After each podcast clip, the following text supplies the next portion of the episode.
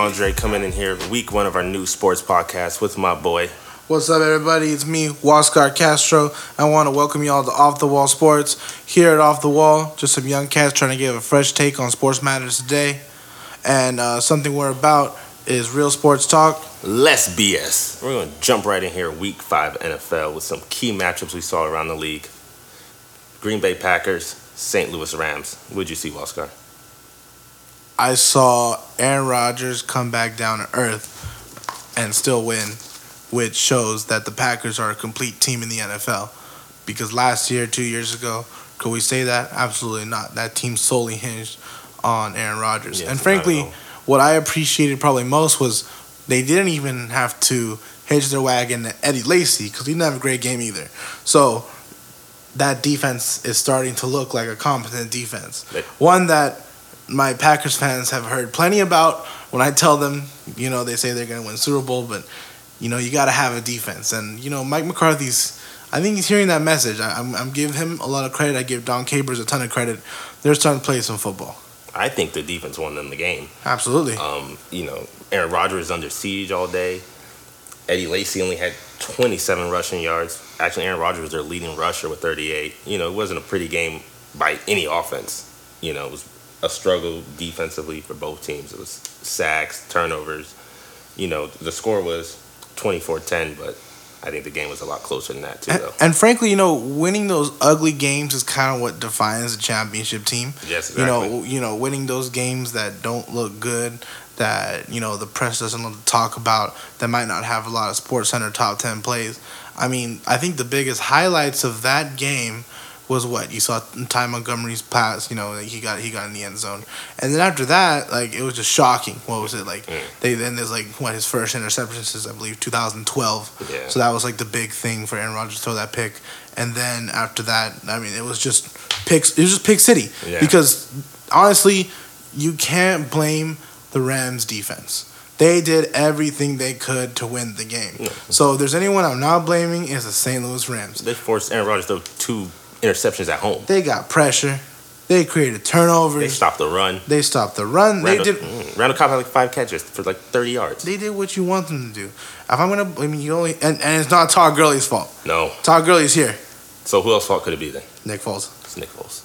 Nick Foles and Nick Foles played bad, frankly. He, he didn't, you know, see his progressions, didn't make the right play. You know, It- it- I believe what a couple weeks ago maybe we're saying Philadelphia might have got the the shit end of that deal. Yeah. You know, sending Sam Bradford there, but now Sam Bradford's starting to look okay. Yeah, and Nick Foles is looking more and more worse every game. Absolutely, absolutely. I'm gonna go down to go down some statistics right now. Foles and Rodgers each threw the ball 30 times, 30 attempts this game. Rodgers had 100 more yards, double the touchdowns, and half the interceptions. So going against a better defense at that, you know, Foles just did not. He didn't come to perform this And game. you know, Aaron Rodgers came to win. He did what he had to do to win a game.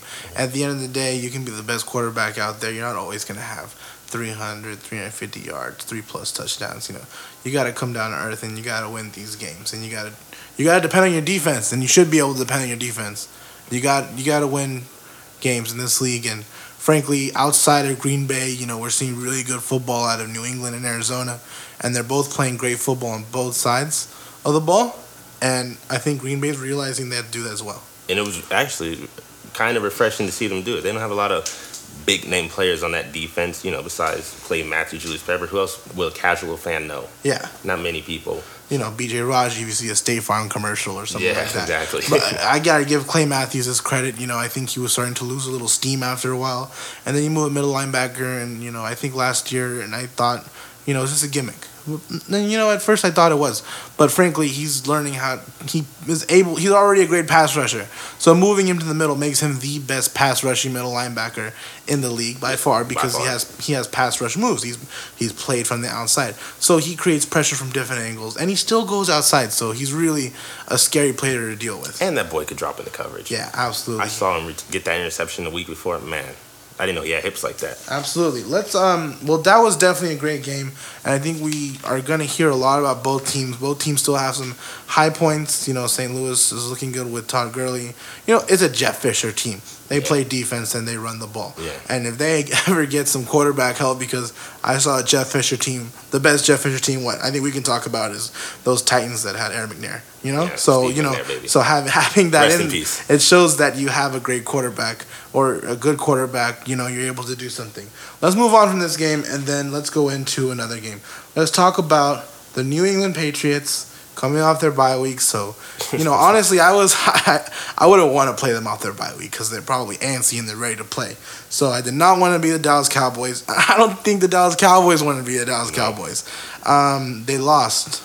They, they lost. lot, I mean, that's by a lot. understatement, correct? Yeah, it was a rout. It was Yeah. ass kicking. I mean, what? Uh, any any way you put it, hmm I mean, to be expected. To be fair, Cowboys are missing their quarterback, star receiver.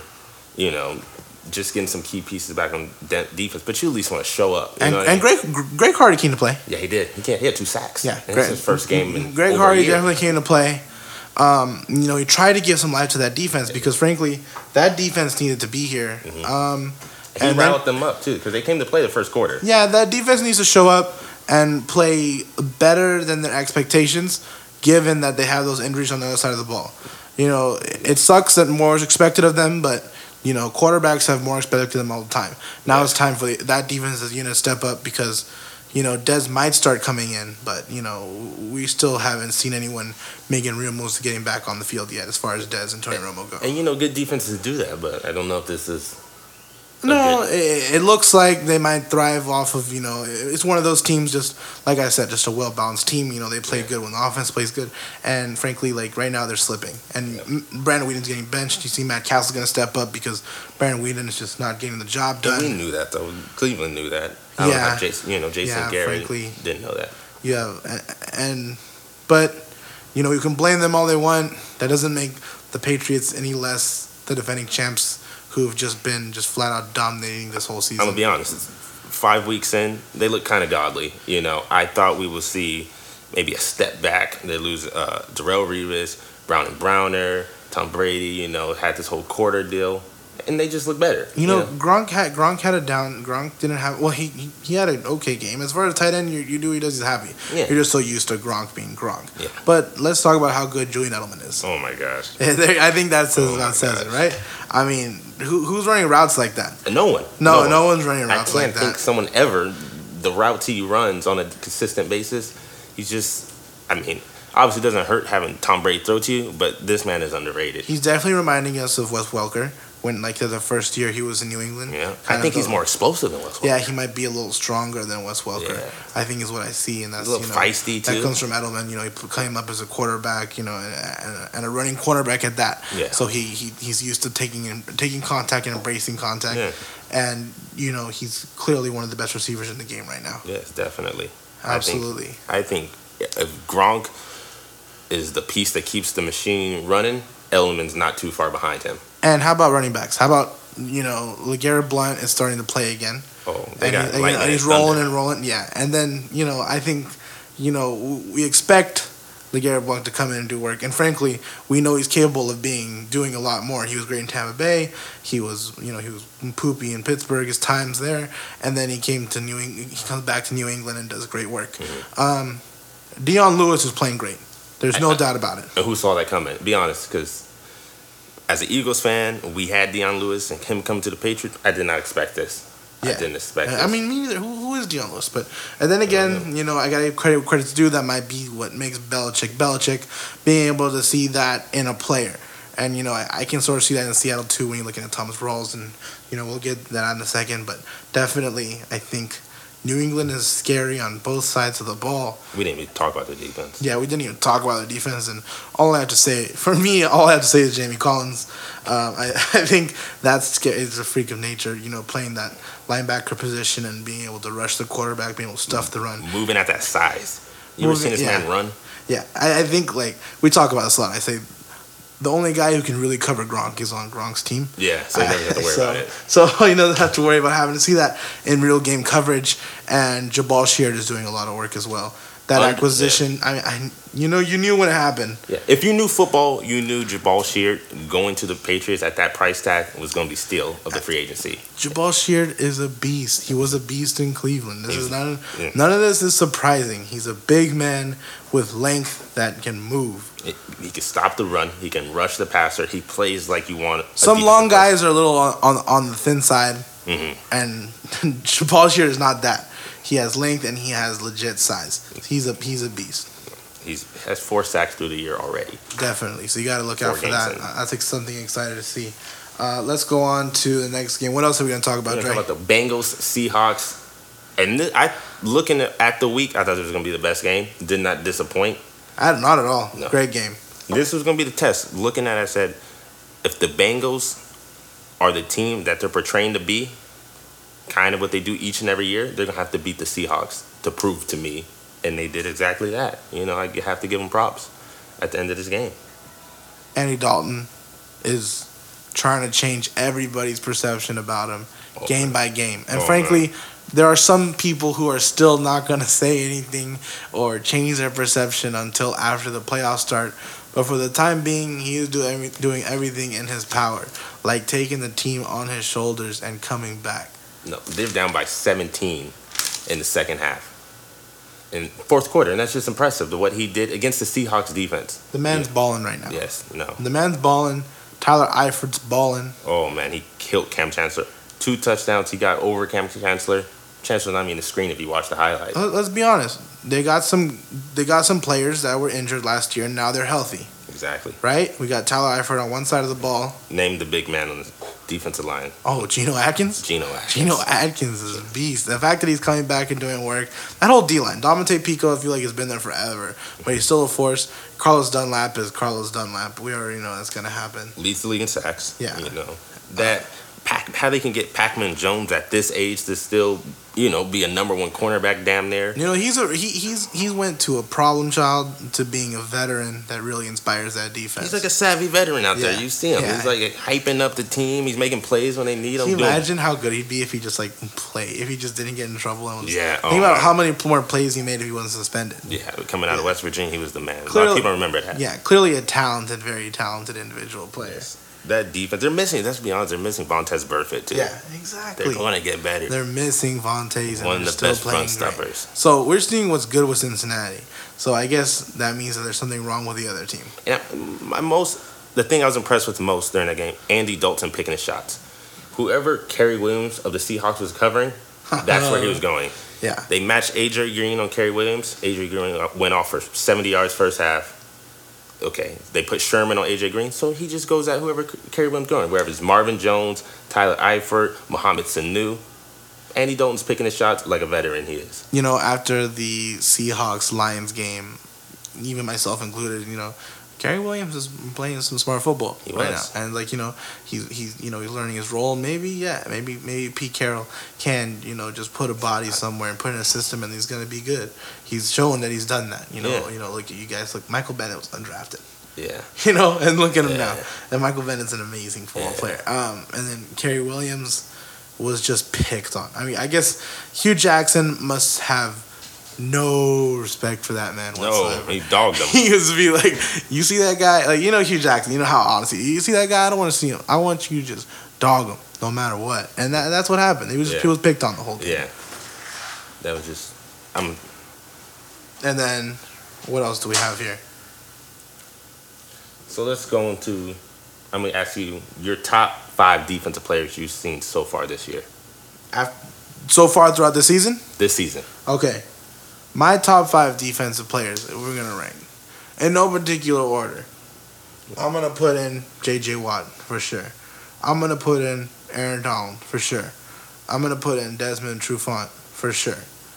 After that, oh, I mean, it, I said no particular order, so this man I hear right here might be my number one is gonna be Von Miller Okay, for sure. You're a big Just Von 'cause Miller fan. I'm, a, I'm a big Von. I'm not even a Broncos fan. I'm frankly just a fan of football. And uh, yeah, maybe I a highlight reel of him making an amazing move to the quarterback and just making the perfect play on a ball. Oh. After that, that's that's just that's the best sack fumble I think. if you I've haven't seen. seen it yet, go watch the strip sack on Derek Carr. that's that's how that's how you get a sack fumble. How he beats the Just- tackle. oh ah, man, just give me that. Give Give me that. And then, um, yeah, Bobby Wagner. Just because I'm always I'm always very impressed with Seattle defense. I'm always very impressed with Seattle linebackers because I think that as offense progressed in the NFL, uh, the defense had to catch up, and that Pete Carroll came in and did made that catch up, and so you had Gus Bradley start that defense, and you had Ken Norton run it, and frankly, um, as much as the Legion Doom gets credit, so does Bobby Wagner. You know, both levels. That back we talk about. I talk about that back seven. So you had the back four, but I'm talking about that back seven, and Bobby Wagner leads that middle of the field, the biggest portion of the field. The linebackers in Seattle are asked to do a lot. Yeah. People don't give them enough credit. They're asked to cover, stop the run, sideline to sideline. They're asked to do a lot in Seattle. And Bobby Wagner is doing that work right now. What about you? What's your top five? Top five. I'm gonna go top five offensive players I've seen so far this season. Might ruffle some feathers here.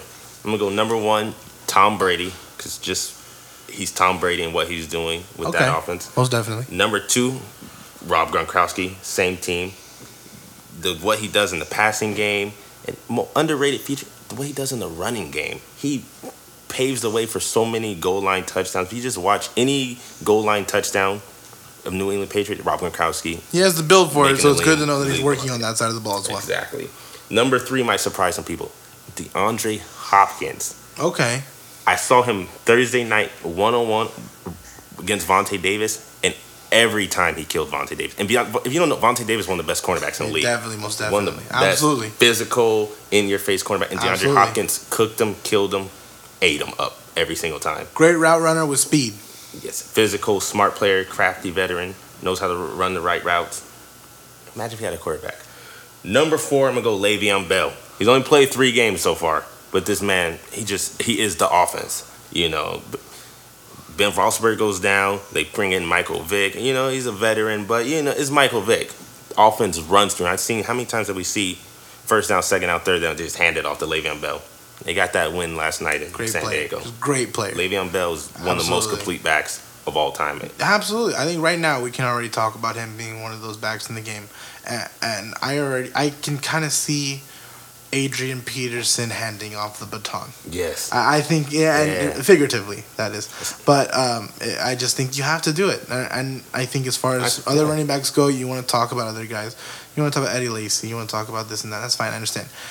But Le'Veon Bell is so physical and so fast, and he has that thing that those great running backs have is the vision to go along with that. And the patience. Yeah, and the patience. So if you have the vision, the patience, and the build, can imagined if Emmitt Smith had the build along with the vision, of the patience? He he already has you know the, the rushing record, but he would have that much more. He would, you know, he would it'd But be untouchable rushing. He record. has the vision, the patience, and that build. He he's in that you know Eric Dickerson, Walter Payton, Le'Veon Bell is that good. He's and then Adrian Peterson, Jamal. But you Danny know, Tomlinson. Yes, LT, and now Le'Veon Bell. Yes. I'm, I'm I'm putting him in that class right now. You can tell him what you want. I, there's no denying.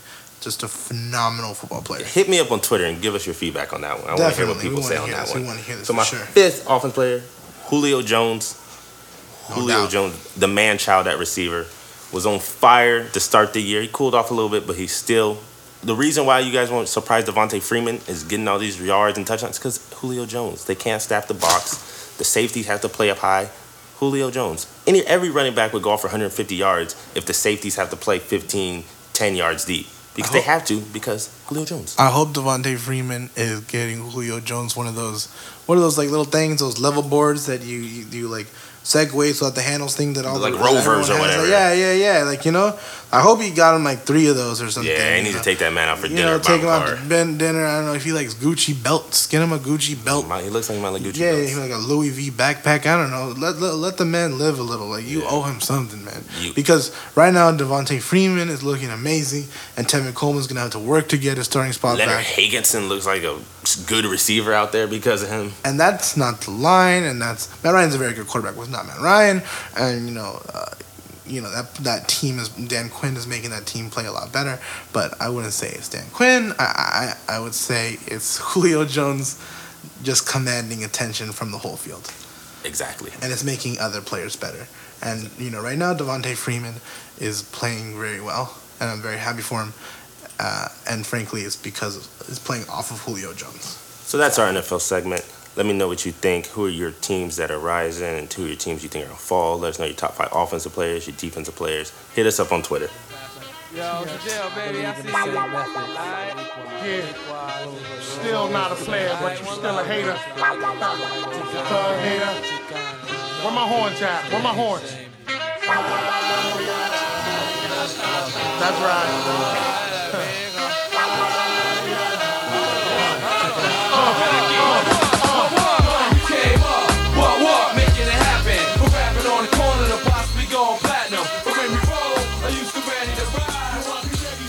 Welcome back. We're here about to talk about some college football. Looking on the horizon, we got some great games going on this weekend. We got a big battle in the Big Ten. I'm talking Michigan versus Michigan State. we got Stanford versus UCLA. Big battle in the Pac-12. We got LSU number ranked number six versus Florida, Florida. ranked number eight. And let's go in detail with that one because, you know, there's got a lot of storylines there. Florida's not going to be with their starting quarterback due to suspension, due to PED usage, so they're going to have to adjust. But as much as we can go into the game, you know, here at Off the Wall Sports, we like to go in depth. And we're going to give, a, we, we do spotlights here Spotlights. the spotlights. So we're gonna give a spotlight on an individual, and you know, LSU is a great team. You know, they always have a great defense. They always have, you know, just they always have great speed, and you know, they always have Les Miles, who I think very highly of. I probably put him in my top three coaches in college football. But right now, that team's best player, and frankly, college football's best player, is Leonard Fournette. This guy is a monster. This guy has size. This guy has speed. This guy plays with good vision. You know, we were just talking about Le'Veon Bell in the last segment. You know, he's bigger than Le'Veon Bell. He's Probably faster than Le'Veon probably Bell. faster than Le'Veon He's Bell. probably meaner than Le'Veon Bell. Probably meaner than Le'Veon Bell with that mean beard. It's a nice beard. A nice beard, but it's mean. Nice and mean. It's an oxymoron beard. But, you know, right now, there's some great running backs in college football. There's so many. This is perfect time to be a running back college football. You know, it's sad to see Nick Chubb go down because he was one of those great running backs. And you know, you got Devontae Booker at Utah, and you have Derrick Henry in Alabama, You have. Byron Marshall in Oregon. You have Ezekiel Elliott at Ohio State. So you have a lot of guys who play quality football who are some great, great running backs. We see that the running back position is not going anywhere anytime soon. Frankly, um, you need a running back, and you got to get a running game no matter what. Um, and college coaches realize that, NFL coaches realize that. It's definitely a, a good position to highlight. And, you know, we thought it was going away, and it's not. Um, as far as Heisman talk going in, you know, it's about that time we start talking about it. And frankly, there's no reason to say Leonard Fournette's not leading in that conversation. I think it's two feet in for the Heisman Trophy. And you go back and look at the past Heisman Trophy winners. You know, Mark Ingram was the last running back that was a Heisman Trophy winner in 2009. Uh, Reggie Bush had 05, but he, you know, he had to, he gave his away. He gave his back. So Leonard Fournette would be the first. We're going to have a running back this year, the first Heisman Trophy run running back since 2009. Yeah, most definitely. You see the quarterbacks aren't playing at that high level. Jared Goff was playing um, at a high level, but then he, he you know, He had the distra- disastrous game against yeah, Utah. against Utah, which uh, you know Devontae Booker, like we were talking about, as part of that team making that offense hum. And you know, speaking of Utah, uh, let's transition to them a little bit. A little bit. They have a big game against Arizona State. Um, you know, they just came off a big win against Cal.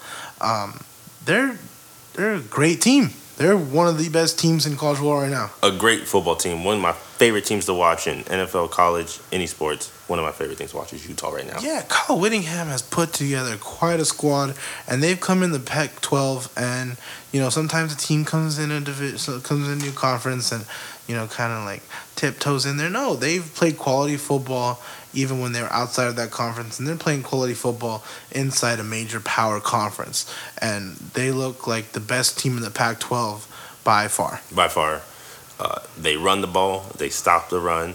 Uh, play bend and break pass defense. It's all you can ask for for a college team, and that's what you want. Absolutely, absolutely. They they have size at that D line. You know, um, Utah BYU. There's that connection that those those schools have a bit of a plug to as far as recruiting base from Samoan and Tongan players, and so they've they've they've had the luxury of having that, and you know that gives you size on the line, and there's they're definitely utilizing that. You know the Kimo brothers went to Utah, and you know so definitely they're building. Uh, they're building more. They have a pipeline of depth at line play and at defensive line play. And so when you stop the run, like you like Andre said before, you make teams one dimensional. You make them one dimensional. you make them pass the ball, and eventually, if you know they're gonna pass the ball, you're gonna get you an interception. You get a tip pass. You know, you're gonna force them to play what you want them to do. Yeah, you know they're playing physical football. They're playing football the right way. Um, you know, if I was a college coach, I wouldn't want to play Utah. I think Utah's one of those teams that you play and win or lose, you're glad that game's over. Yeah, you feel it afterwards. Guarantee you go into next week still think about playing Utah. Yeah, but you know, you gave me an interesting fact uh, regarding the Utah and Arizona State game. How have they fared well against Sun Devils? They've lost their last 11 games to Arizona State, and they're playing them this Saturday. Utah's on the hot streak. For me, this is let me see what you're really made of. Yeah, this is uh, this is a trap game in college. This is, you know, Kyle Whittingham said all the right things. You know, when your team's doing hot and we're not expected to, you get a lot more attention than you thought. So it's really on their players, their squad to block everything out, and that's frankly what they're doing. And hopefully they practice what they preach and they're about what they say, and they're able to keep their heads on straight and play quality football against Arizona State because you know at this level everyone's here to play. Everyone has talent, so you can't take a day off. You can't take a snap off. You know, all it takes is one play, and that could be six. It's not a coincidence when you lose 11 straight games to one team. No. They're doing something right against you, rather they counteract what you do. The coach outcoaches you. So it's going to be a real test for Utah. And it's Arizona State. I'm not talking about a perennial power. Not that it's not a quality squad. You know, they've had some very good players in the past, but um, and they've had they're going to have good players in the future. Um, but it's one of those teams that might just have your number. It's an Ole Miss Alabama sort of situation. Exactly. Um, and so it's definitely something we're going to look forward to. And I'm excited to see that game. And I'm excited to see plenty of college football. When we come back, uh, we're going to change gears a little bit. We're going to stick with college, but we're going to switch over uh, to college basketball. And specifically, I'm going to give my take on a major scandal in college basketball. Yet again, something happened uh, regarding NCAA violations, and it's going to be focused on Southern Methodist University and Larry Brown.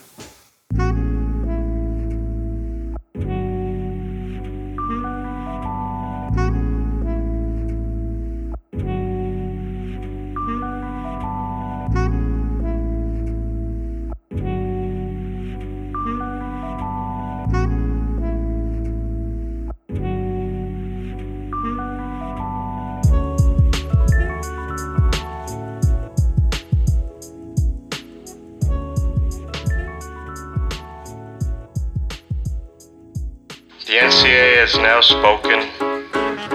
I am overwhelmingly disappointed for our players and the SMU community that the NCAA has decided to punish them as a result of the unfortunate actions of one staff member who provided inappropriate help to one of our players.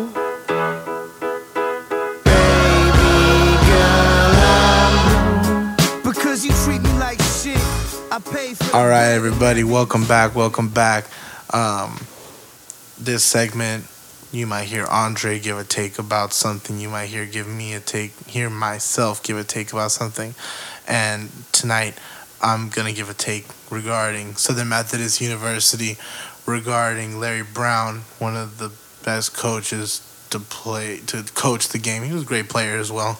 And um, recently, SMU got hit with some major, major NCAA violations due to primarily um, a staff member of the coaching staff who encouraged Keith Frazier to enroll in an online course. From then, the work in that online course was being done by that staff member, um, making him guilty of academic fraud, which is why Keith Frazier missed the second half of the season. This led to, although Larry Brown wasn't directly responsible, uh, negligence of things going on and having a lack of control. And I think if we all know Larry Brown, he seems to usually have a good amount of control of his team aside from coaching Allen Iverson. Um, and, um, you know, they got some really, really harsh penalties. They're gonna they're gonna not allowed to play in postseason basketball uh, this upcoming year. They've lost a lot of scholarships and recruiting. This is um, this is a baby death penalty. This is definitely, you know, not as bad as their football one, but that that, that basketball team is going to take a major step back, and obviously they're not even going to be allowed to play in the postseason. And I, I don't know. It's just it's, it's tough. It's tough for me to, to swallow.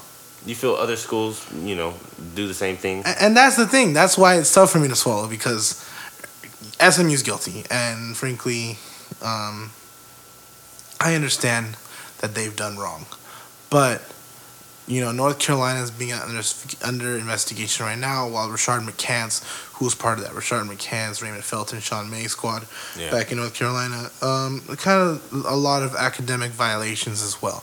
Guys were being enrolled in classes that weren't even really classes, or just kind of these gimme things. A lot of tools being made to make players academically eligible. Um, it's really, it, it- it's really hard for me to see this. Uh, you know, if there's throughout the investigation, North Carolina should get some major penalties as well, and then maybe it won't be as tough to swallow because it seemed to be played fair across the field. Then, th- then I don't mind. But SMU is a small school, and SMU's been scrutinized, you know, since the '80s. And granted, they've done wrong, but you know, so have other institutions and so have other programs. But this is not Larry Brown's first time being in trouble, right? No, no, he's been in trouble at UCLA. He's been in trouble at Kansas.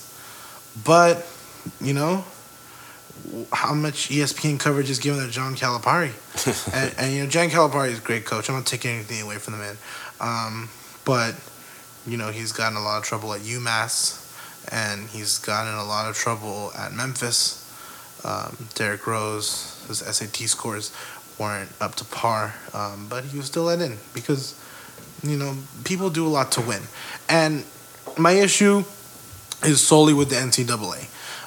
If you're gonna create all these violations, you think there's a solution to the problem? There is a solution to the problem. There's a lot of kids that don't want to be in college that are forced to be in college because they have to get a year done before they go to the NBA. That's just the rules, according to the NBA. So maybe the NCAA is suffering the most. College basketball is suffering the most because you know you're having one and duns. You're not getting Tim Duncans anymore. Now you're getting Derrick Roses and Kevin Durant's, and uh, that has to change. You know, you either let kids go to high school, straight out of high school into the NBA, or you make them stay for two, three, four years. You can't have a compromise. You can't compromise. You got to go one way or the other. The one and done seemed like a compromise between both sides, and it's failed college basketball, and it, it's it's you know kind of failed the NBA a little bit because some players are a tad less developed. You know, staying in school more is going to allow you to develop as a player. You know, can you imagine if Derrick Rose stayed four years? I, I bet you know he might have have a tad more technicality to his game. Maybe that jump shot would have already been refined, and he didn't have to wait for like years of being years off for him to refine that game. So we definitely have something there that we got to think about. Um, it's unfortunate that something like this has to bring this to light, and you know, I, I don't see it as solely you know me wagging my finger at SMU or saying shame on you to Larry Brown because Larry, Larry Brown's a great coach, and Larry Brown really connects with players, and Larry Brown really knows the game of basketball and teaches a proper way of basketball. Um, to see that and to see a guy like that's reputation kind of he had dragged through the mud a bit, and it sucks to see. And definitely, like I say, did do wrong, but look at Bob Huggins in West Virginia and what he did at Cincinnati.